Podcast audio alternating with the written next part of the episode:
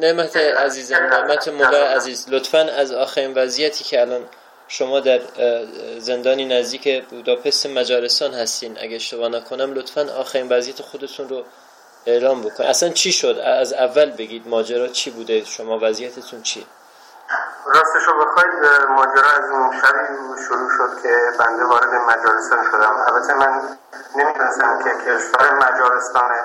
و اون قاچاقچی که قرار بود منو از راه سربیا به به قول معروف خودش به اتریش برسونه من فکر کردم با مردم دیگه چون سی و دو نفر بودیم قرار بود با اونا از مسیر یه مسیر دیگه برسیم. اما متاسفانه وقتی وارد کشور مجارستان شدم در اول ساعت دو شب بود که پلیس مجارستان سر رسید.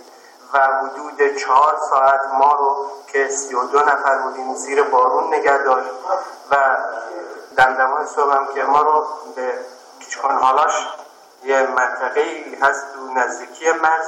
اونجا انتقال دادن. در اونجا اول تو یه اداره پلیسی بود.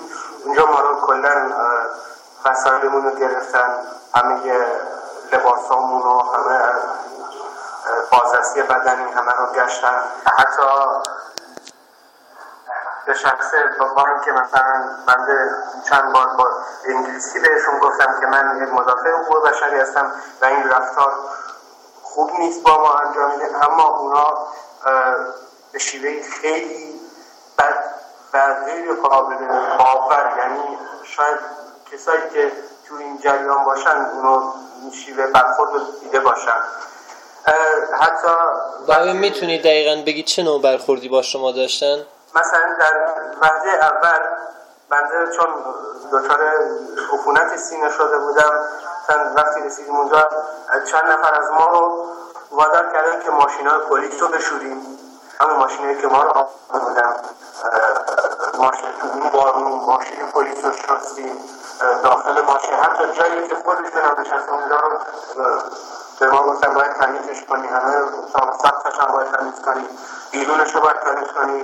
و چند نفر مجبورم ماشینا رو تمیز کردیم بعد از اینکه ما رو بردن یعنی تو اونجا همه لباسا رو از همون گرفتن و سایدامون رو گرفتن. هم از موبایل ساعت کمربند بند کم حتی یک چیز مثلا اگه می‌دیدن یه بندی مثل بند پوتین یا یه تناقی وسایل از بیرون میکشیدن.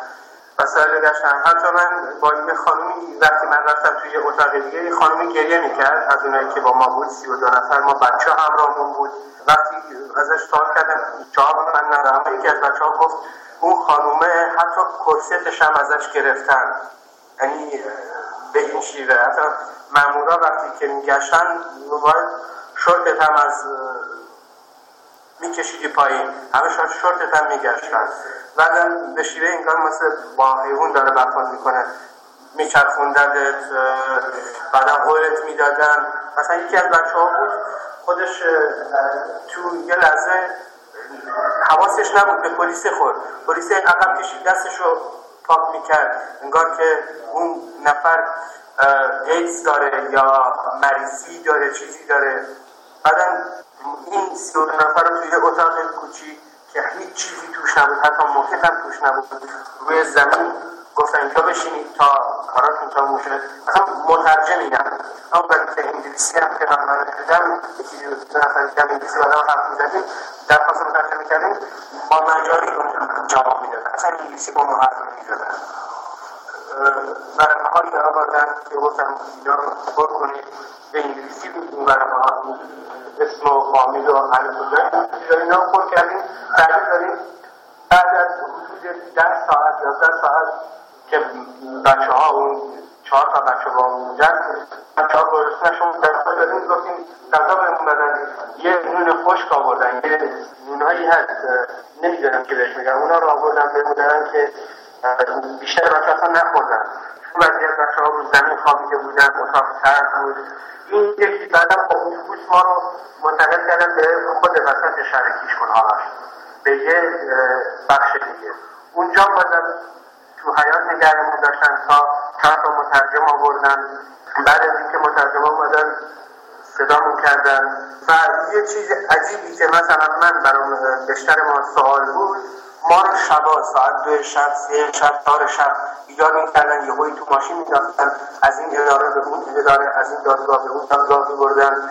مثلا من یاد من هم یه شب دمدمای صبح زود آفتاب در اومدن گفتم این دفعه امکان داره ما برای کمپ آزاد آزاد می‌کنن اما به از اون دل بکر تو یکی از این زندان ما دو نفر یه اتاق کوچیک بیم که بیشتر بهم گفته کفشاتون بزنیم بعدا بریم مکانش جان بچه اون کفشات دستش اونقدر کردن اونقدر مثلا جا تو دادگاه به ما گفتن ما که شدیم یه وکیل بود که وکیل خودش حکومتی بود اما می‌گفتن یه پولی میگه اما شما مثلا مهاجرین پول ازتون گرفته میشه و یه وکیل و یه دادستان و یه قاضی و یه مترجم و یه پلیس.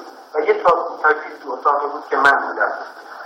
پلیس اون دادستان چند سال گفت شما قانون شکستین مرز وارد شدیم مرزا بستر وارد وارد می شدیم گفتیم ما تا اونجا گفتم. گفتم به شخصه بنده نمی‌دونستم اینجا مجارستانه و اون کسی که منو آورد حتی نگفت اینجا که مثلا راه گفت گفت اینجا راه برید پایین کرد کم هست اونجا بهتون بسته بیدن برید اینا رو همهشون بهشون گفتیم. ایشون به بنده گفتن تازه سال حق ندارید برگردید به مجارستان و باید ظرف سه روز ظرف سه روز این کشور رو ترک کنیم حتی برگه هم به من دادن. همه بچه ها این برگه رو داشتن. بعد اونجا ما رو بزن با یه قسمتی بهش میگن اجرا جوازات. اونجا این برگه ها رو همه دوباره همه وسایل رو گرفتن. از هم از برگه هم از لباسایی که با خودمون تو کیف پوشتیمون داشتیم. تمام این مدت نه موبایلی بهمون دادن از دقیقه که گرفتم اون تا حالا که من هنوز موبایل رو ندیدم نه ساعت نه و اونجا دوباره رفتارهای بد شروع شد. مثلا توی یه جایی ما رو دو... یه برای یه شب نگه داشتن برای یه شب ما رو بردن به یه بازداشتگاهی که هر اتاق دو نفر باید می بود بازم اونجا برخوردهای همون مثلا به من نزدیک نشو مثلا همشون کمپلت مجاری حرف می‌زدن. وقتی هم درخواست ما مترجم می‌کردیم اولا من کردم حتی خودم که مثلا یه مترجم کرد بیاد. اما تمام این مدت مترجم عرب اومده. تو اون هجر جوازت از تمام بچه ها من اینجا با 60 نفر از بچه ها حرف زدم همشون اون برگر رو ازشون گرفتن. هیچ کسی این برگر رو نداره حالا اون برگر دادگاه رو. دیگه ما رو همه رو بردن یه جای دیگه من با پنج نفر دیگه حالا جدا شدیم. همشون شبا دوباره از این زندان به اونجا از اینجا به اونجا. معلوم نبود چه خبره. اصلا نمی‌دونستی کجایی. یه نوعی شب میومدن با لگت میکوبیدن به در. در باز می‌کردن با زبون مجاری میکشیدن بیرون سوار ماشین می‌کردن خوابان مثلا نمی‌دونستی. گیج. نمی‌دونستی چه خبره. تو تمام این مدت من حتی کت هم تنم نبود. یه تیشرت کوچیک تنم بود که اجازه مثلا پوشیدن لباس دیگر نداشتم. تو قسمت آخری مثلا قبل از اینکه بیارن این زندان تو پیشکن حالاش پیشکن حالاش یه شهره. تو اونجا به من گفتن این برگر رو امضا کن. وقتی من گفتم برگر چیه؟ اصلا مترجم عرب بود. مترجم عرب بود داشت با من حرف می‌زد. من گفتم هر کاری اصلا حالی نشد که مترجم کرد بیاره که من کردم. یا مثلا یه مترجم فارس بیاره که حداقل یه چیزی ازش حالی بشم بعد از اینکه اومدم انتقال داده شدم به این قسمت به این زندانی که در نزدیکی بوداپسته اسم عجیبی هم داره این زندان دونایفان رو. دقیق نمی‌دونم اسم این زندان چیه. اما وقتی آوردن اینجا بعد از چهار روز اومدن بهم گفتن گفتن شما باید تا 26 نوامبر اینجا بمونید تو این زندان بمونید زندانی که توش زندانی هایی از اهم از چهار سال پنج سال شیش سال تا چهل سال زندانی محبوسه مثلا یه نفر هست اینجا مثلا چهل سال زند... حکم داره. یعنی حدود چهل سال باید توی این زندان بمونه. فقط کرده. مثلا خلافکار ما رو آوردن اینجا. یه جایی این شیوه. زندان یه زندان چطور بگم؟ یه زندان اصلیه برای این کشور. یه زندانی که محکومان گوناگون رو میارن. اما من مثلا یه مهاجرم. در ولی اول برام تعجب چرا اینجا؟ بعد از 24 روز اومدن به گفتن گفتن باید تا 26 نوامبر یعنی 26 11 2015 شما اینجا بمونید. گفتم چرا؟ گفتن این حق ماست چون دادگاه دومه اینو تصدیق کرد گفتم کدوم دادگاه؟ گفتم دادگاهی که شما این برگر رو امضا کردید. گفتم اصلا اون جایی که من این برگر رو امضا کردم یه مترجم عرب بوده و یه خانم که موکت نشست روی یه نشست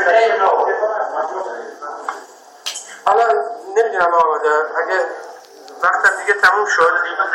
آقای مولا اگر امکان داره فقط این رو عنوان بکنید آیا به پلیس های مجارستانی شما این رو گفتید که شما به عنوان دیدبان و گزارشگر یکی از یکی از نهادهای حقوق بشری یعنی عضو ثابت و رسمی کمپین دفاع زندانیان سیاسی و مدنی هستید و جانتون در خطر بوده که ایران رو ترک کردید و به اونجا رفتید.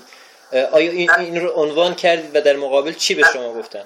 بله بله من خانم آنیکو که اومدن اینجا اینو بهشون توضیح دادم که من یه مدافع حقوق بشرم عضو کمپین دفاع زندانیان سیاسی مدنیان یه جایی هم یه مسئول اجرا جوازت به بنده گفت گفت شما کشورتون امنه شما رو اعتماد داره دیپورت ایران کنیم من تعجب کردم وقتی این حرف رو به بنده گفت. بهشون گفتم یعنی چی منو دیپورت ایران می‌کنم مگه میشه چون این چیزی؟ حتی دیروز که به خانم آنیکو گفتم خانم آنیکو گفتن ما اینجا سعی می‌کنیم این حرفو با شما زده باش حرف بزنیم یعنی چی این حرفو به شما زده؟ خانم مبشر مجارستان هستن خانم آنیکو.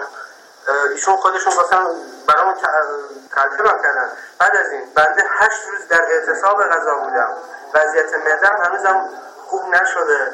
وضعیت سینم با اینکه چندین بار درخواست دکتر کردم هنوز دکتری که بتونه به من میگه میگه از آب و هوا از برید مغازه پایینی یه بسته ویتامین سه و از اینا بخرید بخورید دچار یه مریضی پوستی شدم که بیشتر بچه اینجا دچار شدن و هیچ بنده گفتم سه بار اسمم دادم که برم دکتر. تا حالا این بار سومه که امروز دوباره اسمم نوشتم که دوشنبه دکتر منو ببینه هر بارم دکتر که میاد میگن اسمت نیست. نهادهای مدافع حقوق بشر ایرانی و حتی خارجی فرق نمی‌کنه. آیا چه تلاشهایی برای شما کردن؟ چه تماسهایی با شما برقرار کردن و برای آزادی شما مجموعا چه اقداماتی انجام دادن؟ من از راه آقای حسن نایب و خانم پرستو خانم باهاشون حرف زدم. شرایطین رو شرح دادم که من شرایطم وضعیتم اینطوریه. اما ایشون هم گفت هر کاری از دستمون برگرد انجام میدیم. اما کشور مجارستان همکاری نمی‌کنه. یعنی من که یه فعال حقوق یه مدافع حقوق بشری هستم. مثل انگار ما یه دانوی قدری کردیم این وضعیت داریم. وضعیت روی روانی خودت چطوره آقای مالی؟ اینجا از از جسمی شکنجت نمی کنن اما از روی روحی شکنجت می کنن یعنی وضعیت اینه. یه روز میگن فردا آزادش یه روز میگن یه سال دیگه. یه روز میگن برای تندید میشه من حالا بیشتر نمی‌تونم چون پلیس اینجا سرم وایساده میگه باید زودتر قطع کنی. یه فرصت دیگه اگر شد دوباره با شما حرف می‌زنم. بی نهایت سپاسگزارم آقای مولا عزیز. ما تمام تلاشمون رو برای آزادی شما انجام میدیم.